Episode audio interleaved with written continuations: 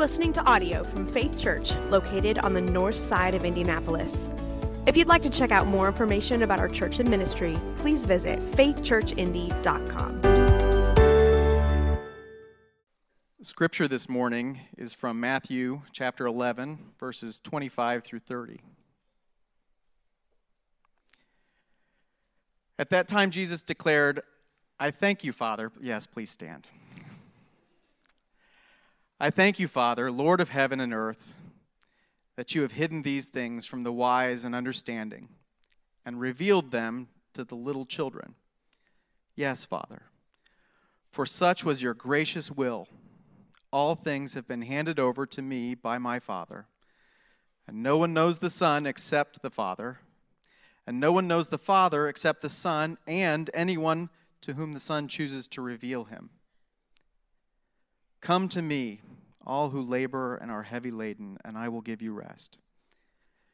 Take my yoke upon you and learn from me, for I am gentle and lowly in heart, and you will find rest for your souls.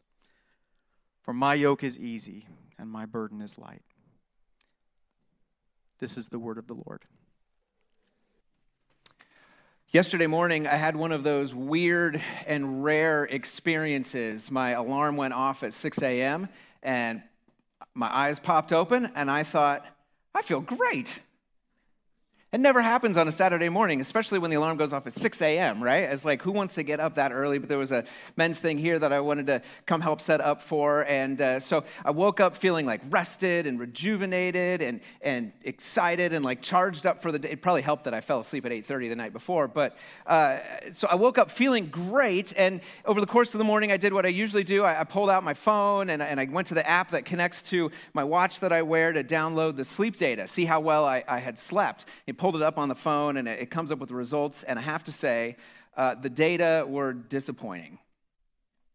It said of my eight hours and 58 minutes of sleep, only 54 of those minutes had been deep sleep, and less than two hours was REM sleep, which is way below my normal amount of REM sleep for the night. And it said my body battery only recharged 30% overnight. And I looked at this data and thought, you know, I do feel kind of tired and lethargic and like moody and grumpy, and I'm gonna need to squeeze in a nap later in the day to, to make it work.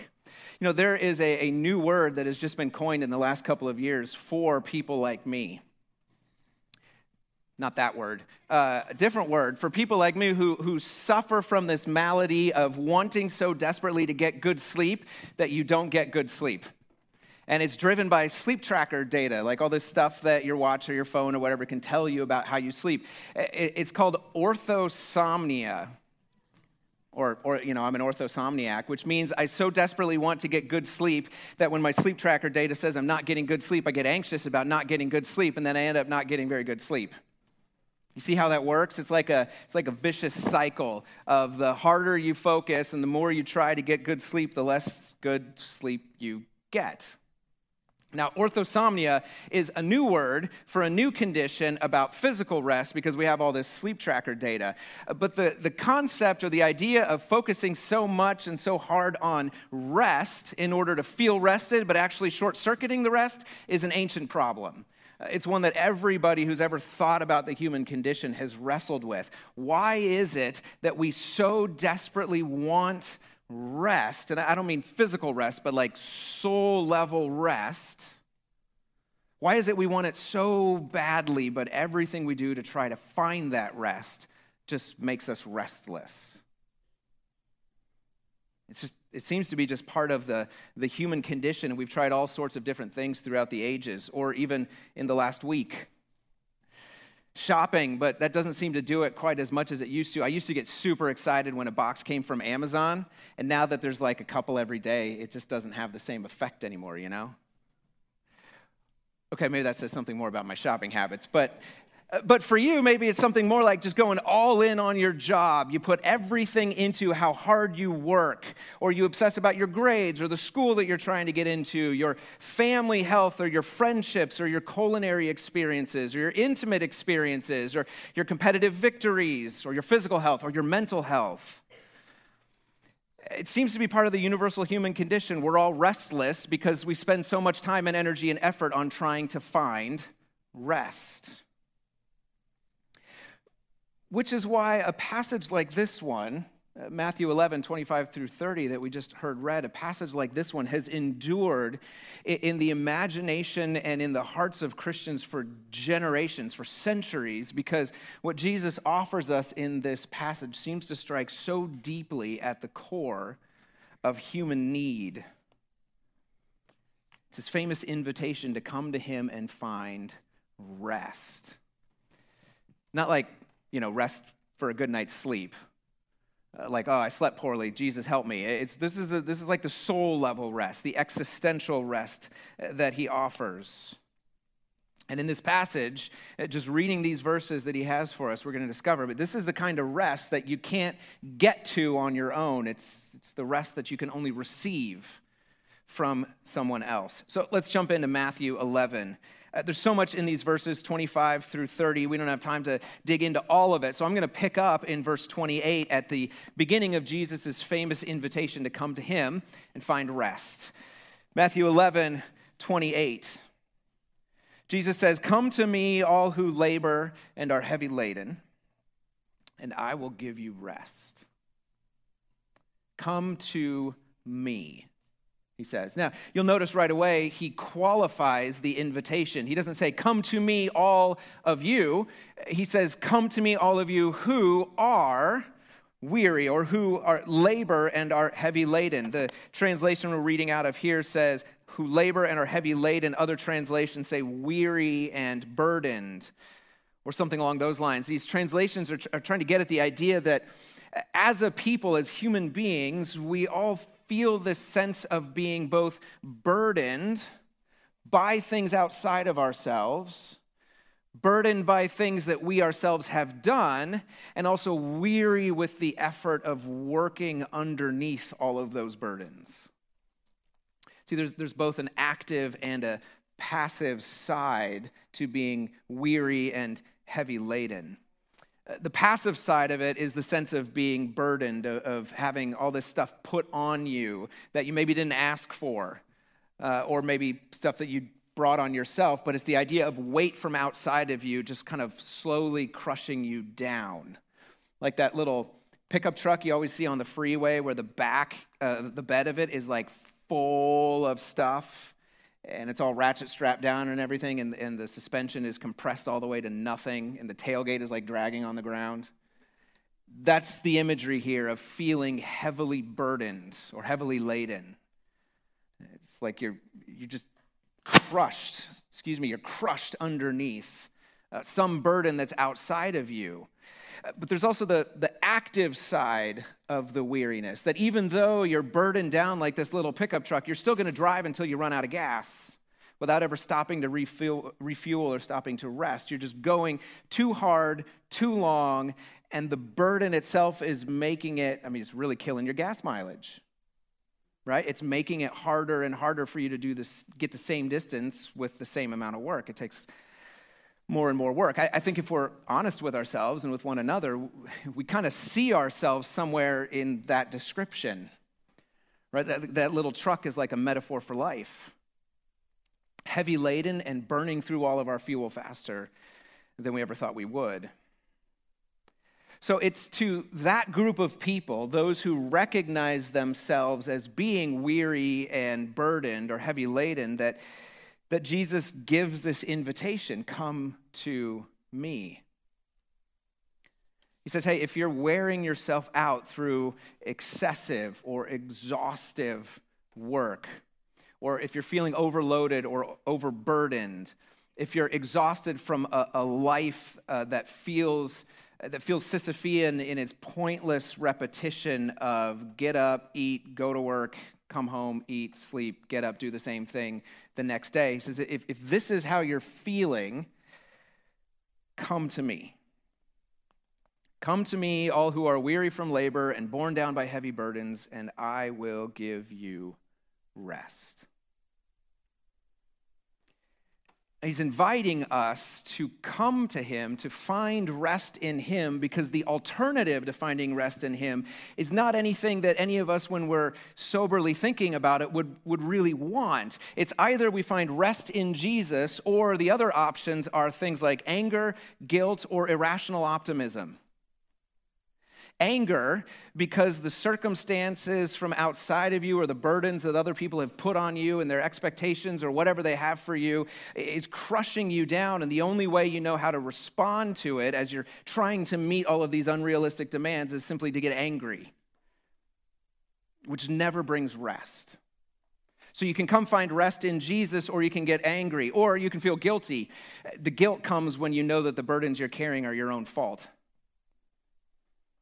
right? That when you were younger, you thought about what your life would look like at the age you are now, and you realize the life you're living now looks nothing like what you thought you would be when you were younger, except every, I mean, you got here by every decision that you made, you yourself. You're like, the only person I have to blame for feeling restless is myself, because I'm the one who chose this. Or I'm the one who caused it by the bad decisions I made. I mean, you can either find rest in Jesus or you can get angry or you can feel guilty, or if you're on the younger end of the spectrum, you can give into irrational optimism. If I just work a little bit harder for a little bit longer, I'll finally be in that place where I can rest. You know how this goes, right? If I if I just get I just need one more raise. If I can just take this job and leverage it into that job, That'll let me leverage it into that job, and then I'll be able to rest. Right? If I, if I can just hit this grade, or if I can just get into that school, or if I can just make these sales numbers, or if I can just finally make partner, or get through my residency, or finally, you know, land another client, whatever it is, if I can just get there, then I can rest. Jesus is saying, look, you, have got a choice here. You can either come to him for that soul level rest that we all long for, or the other options are guilt, anger, or irrational optimism. None of those have worked in the long term. So he says, hey, if you're feeling weary, like you're working too hard, that you're heavy laden, that you're burdened under all of this, he says, come to me and I will give you rest. Not come to me and you can earn rest from me. Come to me for a different set of expectations and requirements, and then you can earn the rest. He says, Come to me and I will give you rest. Jesus is telling us that, hey, if we want rest, if we want true, like soul level, existential rest, there's only one place we can find it, which is in Him. Now, you may be thinking at this point, that sounds great. How do you do that? Well, he goes on in verse 29 and 30, because verse, verse 28 doesn't stand all on its own, just with, Come to me, all who labor and are heavy laden, and I will give you rest. If it, if it stood just like that, we'd be like, Oh, that's, that's not enough. He, so he goes on in verse 21 to say, Here's how we do this take my yoke upon you and learn from me. Take my yoke upon you and learn from me. Now, you may, when you hear the word yoke, uh, immediately think of the way other scriptural authors use the idea of a, of a yoke, as in like two, uh, two camels or two oxen or two cattle or two horses or whatever being sort of strapped together somehow with some wooden implement or some other tool uh, so that together they can pull a heavy load. That's not the kind of yoke that Jesus is talking about here. He's not talking about being yoked to him in that sense that you, you know you and Jesus are shoulder to shoulder going through life together he's talking more about the what we would call a shoulder yoke which is like if you could if you ever remember like as a kid helping your dad with chores or something like that or just trying to carry heavy things you know you pick up like two heavy things you try to get them about the same weight in both arms so that you're balanced and you kind of pick it up and then carry it wherever you are and it puts a lot of strain on your shoulders and your arms. A shoulder yoke is like a wooden pole basically that goes across your shoulders with hooks for you to hang those buckets so that the burden you have to carry is more evenly distributed across your whole body. It makes the burden easier to carry than it would be without it.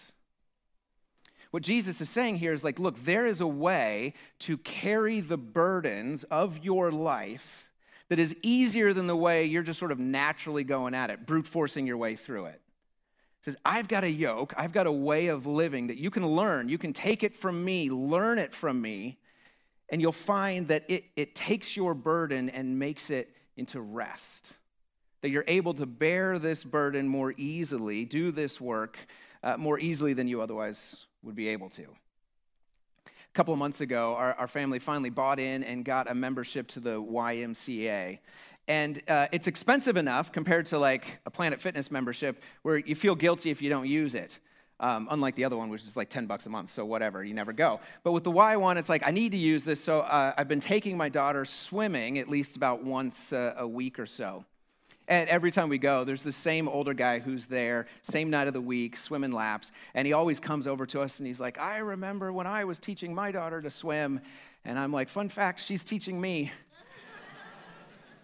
Because I never really learned. Like eh, growing up, there was one pool in the little town I grew up in, and you had to have a, a golf club membership to get into it, or live more than 10 miles away in order to you know, buy a $2 ticket to get in. It was one of those ways they just tried to force everybody to buy a golf membership. Anyway, I digress. So I I really didn't learn how to swim. I just learned how to get in the water and not die. And so uh, Anna is, is, teaching me, and, and she has described my freestyle swimming style as something like what a dog would do if it tried a butterfly, which I don't think is a compliment. So she's telling me things like, hey, you keep your feet up. You need to breathe on the count of three. It's okay to put your face in the water, things like that, uh, to try to help me swim a little bit better. And the thing is, um, it works. All of her suggestions work because she's actually taken lessons, and, and I haven't. When I try to swim the way she tells me to swim, it's like all of a sudden it gets easier than whatever you would call whatever it is I'm doing to try to get from one side of the pool to the other. See, at Jesus' time, to take up someone's yoke was to learn from them how to live their life so that you could do it easier than you were before. It's, it's not like the way we go about learning something today, where we uh, collect some books or uh, sign up for a degree program or enroll in classes and have multiple teachers. Uh, in Jesus' day, to, to take up someone's yoke was to go to a teacher, a single person, uh, and say, I want to learn from you. You'll be my teacher, my rabbi, my master, my Lord, something along those lines. And you lived with that person, ate with that person, learned from them as you watched them live so that you could learn like how they think, how they act, how they talk, how they go through life. And as you learned it, eventually you got to the point where you could think and talk and act and go through life in a way that was almost indistinguishable from the rabbi, the master. It's almost as if you were living the life he would live if he were living your life. That's what it meant to take up someone else's yoke, to be a disciple of someone else. And it was through discipleship to that person that you learned a way of living that eased the burdens you carried. Like how a yoke makes it easier on the body to move a heavy load. See, so J- Jesus is inviting us, those of us who labor and are heavy laden, those of us who are weary and burdened, he's saying, Come to me, learn from me. I have a, a way of living that will lighten the load of the, lighten the burden of restlessness that you are carrying through life. And he invites us to learn from him. The word, uh, the word learn there in verse 29, it's, it's, in the, uh, it's, a, it's a verb here, but when it's in its noun form, it's the word we translate disciple. So he's saying, Come and be discipled to me. Be my disciple. Apprentice yourself to me. Learn the craft of living from me. Jesus is inviting us if you're, if you're weary and burdened, follow me. Says, Take my yoke, learn from me, become my disciple. When you do, he says, I will give you rest. You will find rest that you're not going to find any other way. Now, at this point in our consideration of the passage, you, you might be wondering, uh, you might be torn between kind of two competing thoughts. Uh, on the one hand, the idea of finding rest is pretty appealing, uh, uh of to, to cease from all of our strivings. Sounds like a great invitation. On the other hand, the way to get there is to fully and completely give your sort of way of living over to someone else and to learn how to live rightly from someone else. There's not really anything more countercultural or counterintuitive in our culture right now than to say, in order to live rightly, you have to stop living the way that feels right to you and learn to live the right way from someone else who will tell you the right way to live. It's like, whoa, back up off my freedoms, all right? But Jesus is saying, look, if you're going to learn, or if you're going to find this rest that I have to offer, you have to learn it from me. You're going to have to submit yourself to me. And, and, as we consider that offer, that invitation, I think it's important we have to keep in mind, even though no one likes to be told that the way to freedom is to limit yourself, or that the best and right way to live is to live the way someone else tells you to live, the sad fact of the matter is that we're all discipled to somebody. Right? We're all apprenticed to somebody because every one of us has uh, an image in our minds or a picture, some idea uh, of what success in life looks like. This is what it would look like for me to feel like I'm living a successful life. And wherever you got that picture from, I mean, some of us get it from our parents uh, and the expectations that they put on us or the stories they tell us about what our life should look like. Some of us get it from sort of broader cultural goals. These are the things you should shoot for. This is what it means to be successful. Some of us get it from the sort of stereotypes uh, or you know, common ways of expression we're told. Like in our culture, this is how men act. This is how women behave. And so that's the picture of success. Some of it, some of us get it from a, a, broader cultural idea of like, this is what people like me should do and want and go after. Uh, the point is, we all have some picture of what a successful life looks like, and the variety of those pictures is as you know varied as all of us here in the room are. But what they all have in common is that every one of these images or pictures or ideas of what the successful life or the good life looks like, every one of these ideas comes with some authority figure, some person saying, here's how you get there. Whether it's your parents and the stories they've told you, or it's a broader cultural definition, or it's, it has to do with your health or your finances or your whatever, whatever it is that will make your life successful, there's some authority that's saying, do it like this, live it like this, make it happen like this, and you'll get there. See, we're all apprenticed, we're all discipled to somebody. We've all taken someone's yoke and are trying to learn from them. I know what you might be thinking. Even those of us who have said, I'm not living up to anyone's expectations but my own, still somehow manage to find ourselves in a community of people who have all said, I'm not living up to anyone's expectations but my own. And then we all affirm each other for only living up to our own expectations and not anyone else's. So Jesus is saying, look, everyone takes a yoke. Everyone's apprenticed to someone. But every authority, every whoever we go to that says, Take my yoke and learn from me, and you will find success, to them, Jesus says, No, take my yoke, learn from me, and you will find rest. See, there's a big difference. Finding success is about finding the person who can get you to where you want to go right? So if your your desire is to be like super buff or whatever, then you're going to find the person that can get you there. You're going to go to a CrossFit box, or you're going to do a Pilates, or you're going to do an Orange Theory, you're going to do whatever. And as soon as that person is no longer able to get you where you want to go, you leave them behind and go find someone else that's going to take you where you want to go. Same thing if your goal is finances or your goal is marital bliss or your goal is strong friendships or whatever. You'll follow someone's advice up to the point where it no longer gets you where you want to go, and then you go find a new authority. Jesus is saying, ah, I'm not here to get you success, I'm here to get you rest, which is only in Him. See, a lot of us I think, come to Jesus looking for him to give us something else that we actually want more.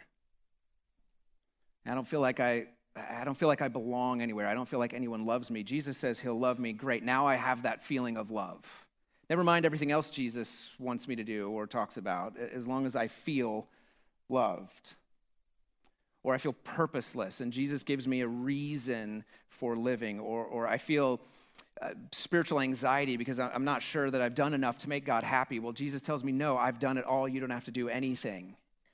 And we come to Him for the kind of psychological benefit we get out of it and ignore the call to discipleship, the call to learn from Jesus. Now, don't get me wrong, Jesus is where peace and belonging and love and joy come from. But if we shoot for that, we don't get it or him. Eventually, we have to come to the point where, where we're in this relationship with Jesus because we want him, and everything else comes as, as a byproduct, as a secondary. Now, again, you may be thinking, like, okay, but can you really trust this guy to deliver on what he promises? Come to me, and I will give you rest, rest for your souls. Well, he goes on to describe himself here in verses 28, 29, and 30 uh, in a way that, that Matthew alone captures from all of the gospel stories. And it's here in these verses, uh, unlike anywhere else in the gospel stories, where Jesus peels back the curtain and tells us about his own heart. Last year, the elders at this church all read together a really good book called Gentle and Lowly. The title comes from this passage. Uh, I highly recommend it if you haven't read it. Uh, but the, the author there uh, points out that this is the only place in Scripture uh, where Jesus says, if you want to know what, what I really am at my core, because in the Old and New Testament, the heart is like the center of a person, the core part of who you are. It's the, the thing that motivates you. He says, if you want to know what I'm really like, I'm gentle and lowly in heart. Gentle and lowly. The, the author of that book writes, describing, trying to explain what, what does Jesus mean by gentle and lowly. Uh, he writes this quote, meek, humble, gentle. Jesus is not trigger happy not harsh or reactionary or easily exasperated. Jesus is the most understanding person in the universe. The posture most natural to him is not a pointed finger, but open arms. He goes on to say the point in saying that Jesus is lowly is to say that he is accessible to us. The word lowly is the word for somebody who has been brought down to our level or has come down to our level. He's accessible. For all his resplendent glory and dazzling holiness, for all of his supreme uniqueness and otherness, no one in human history has ever been more approachable than Jesus. Says, if you want to know if you can trust this guy to give the rest that he promises, not to use us up for his own satisfaction or for whatever reason. He says, Well, look what he's like. He's gentle and lowly in heart. His yoke is easy or kind, is another way to translate it. His yoke is kind and his burden is light. In other words, Jesus is not demanding or exacting or punishing or judging. He's not inviting us to come to him so that he can heap more demands on us, ridicule us when we fail, and then push us away. Which, of course, is what we're all afraid of happening. Saying, No, I, I'm saying, come to me. Jesus is saying we can come to him, take up his yoke, and find it to be the easiest yoke of all. Uh, the author of that book goes on to say, uh, What helium does to a balloon, Jesus' yoke does to his followers. Jesus' way of bearing the burdens that we carry in life is a way of bearing that lifts us up instead of crushes us down. Because he's, he's the only one who, can, who, when we come to him, can give us rest. But he doesn't give us rest until the moment we stop working for it and instead ask him. So, how do we get this rest? If that sounds appealing to you at all, the natural question to go from there is well, I would like some of that. How do I get some of that rest? How do we take up his yoke? And, and first, it, it's important to remember that there are two aspects to this idea of rest. Two ways we have to think about the rest that Jesus offers. If we confuse them, it, it gets discouraging and frustrating. There's the forever rest the one day in eternity in the kingdom of God rest, and there's the, the right now rest. Now, that forever rest, that eternity rest, is not a rest that Jesus gives to just anyone. Uh, earlier in the passage, we see that God the Father has chosen not to reveal the significance of who Jesus is and what he's doing to just anyone. Uh, very specifically, it says in uh, verse 25 that, that God has chosen not to reveal. He's hidden these things from the wise and the understanding. The people who say, I don't need any help figuring this stuff out. I don't need any help with this restlessness thing.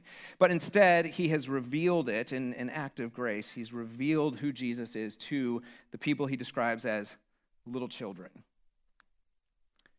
Little children, that's, you know, people who know they're ignorant and need help and are totally dependent and completely trusting. It says, To the little children, I've chosen to reveal myself. To them, he gives through Jesus the, the promise of this forever rest. The forever rest is the eternal rest in the kingdom of God when we live in that kingdom oriented you know, wholly towards praising and pleasing God. Not as something we have to do or forced to do, but because that's what we were made to do. That's the natural and good and right reason for which we were created. And as we praise him and please him, we're doing meaningful work in a loving, loving community that is untainted by sin and its effects. I mean, what a rest. That is the rest that is promised to come. That's the forever rest. But the right now rest is a rest that is slowly developed in us. It comes as we anticipate that rest the future one and learn to live into it right now. See, you may have noticed as we read verses 28 and on uh, that it kind of intensifies as it goes. Jesus starts with, Come to me and I will give you rest. But in the very next verse, he says, And take up my yoke and learn from me, and you will find rest. See, there's an aspect of this where we both are given as a gift this rest that we can look forward to and anticipate, and cooperate with Jesus now in learning to rest. By taking up his yoke, being his disciple, being apprenticed to him, learning from him. So, as we think this morning, in the few minutes we have left, how we find this rest for ourselves, it really comes down to those two commands that Jesus gives us in this invitation. Come to me, he says, and take my yoke upon you, learn from me. That's our responsibility. The part that we contribute or work towards in order to more experience the rest that he has for us. So, two basic commands, two basic questions. The first is Have you taken up Jesus' yoke? Right, I mentioned earlier, there's all these different reasons why some of us come to Jesus, but eventually we have to get to the point where we realize He is what we want. He's not the way to get what we want. And it's not until Jesus is what we want that we begin to experience the, the rest that He's promised for us. The second question is okay, if you've come to Him, if, you're, if you've taken His yoke upon you, are you learning from Him? growing in Him, fully trusting and fully dependent on him. Now, I don't mean just growing in him as one of the people in like a whole pantheon of people that are telling you how to live better, but I mean growing in him as the one you know, if you're like me, you've got your favorite authority for all these different areas, like we've talked about. My, my finances, I'll listen to this person. My relationship issues, I'll listen to that person. Uh, my health, I'll listen to this person over here. Um, and if I have any time left for like the spiritual stuff, I'll, I'll listen to Jesus. Right? To take on a yoke, to be discipled to someone, is to give the entirety of your life, all of these aspects, to that one person, not divided among a shelf full of little authority figures who tell you how to live. So Jesus is saying, hey, if you're going to come to me and take up my yoke and learn from me, this is a whole life thing, an all of life thing. But when we do, and he gives us his yoke, his burden, the, the burden of learning to live wholly oriented towards God we find it to be the kindest, the easiest, the lightest burden of all. So he invites us to come to him, give him everything. Just remember the extent to which you hold back what you give to Jesus is the extent to which you continue to experience restlessness right now.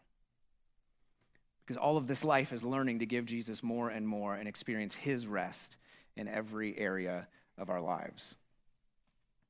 Now, let me wrap this up. Fascinating book came out last year. A husband and wife team, the philosophers, tackled, uh, wrote this book to tackle the question of restlessness head on. The book uh, is appropriately named Why We Are Restless.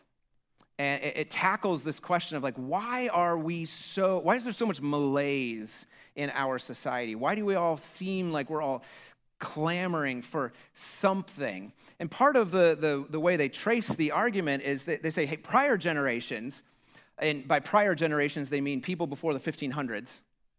This is how you know philosophers talk. Prior generations uh, at least had an idea that a life well lived was lived somehow aligned with something transcendent. Uh, even if it wasn't aligned in living into the kingdom of God through Jesus Christ, though that was a big part for a lot of people, at least there was like a, you live the heroic life, or the philosophical life, or the religious life, or the ascetic life. You lived some sort of life that contributed to something bigger than yourself. But they argue that, well, about since the 1500s, we've all more or less agreed that there isn't anything bigger out there, and we have to find whatever happiness or solution to our restlessness we're going to find, we have to find it here in this world, in this life. Which is a fool's errand. They, they go on to write you can't just redefine happiness and rest to mean whatever you can get your hands on here. That does damage to the soul that is longing for something transcendent. And it doesn't help the way we Americans have done it, which is to say, uh, if you're not happy, um, then there's something morally wrong with you. Because we all kind of generally tend to believe that, hey, it's your responsibility to be happy, and if you're not, it's because you're a bad person who makes bad decisions. But anyway, uh, they go on to write that human beings, this is why it doesn't work to find our rest here in this world. Human beings are not made to be satisfied by amusements, however varied, refined, and intelligent those amusements might be.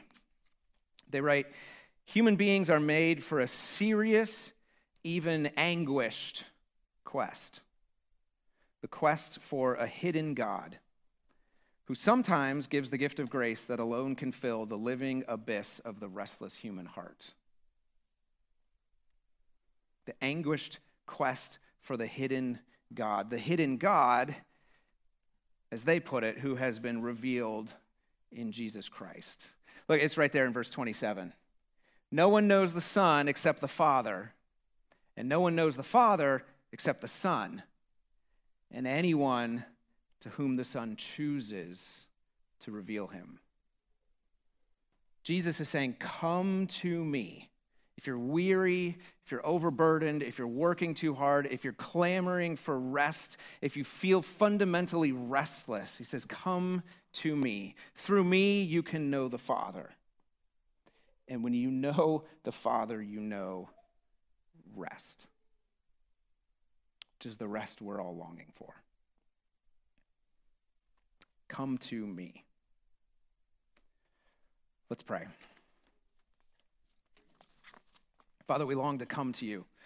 We long to come to you in, in our, our sober moments when we're thinking clearly. We know we long to come to you, that we cannot find in ourselves the satisfactions that we long for, that we cannot engineer rest for ourselves any more than we can engineer sleep or happiness or satisfaction in any other way. Father,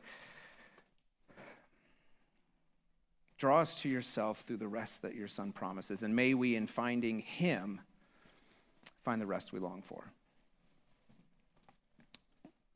We pray this in the name of the one who gave up his eternal rest for our restlessness.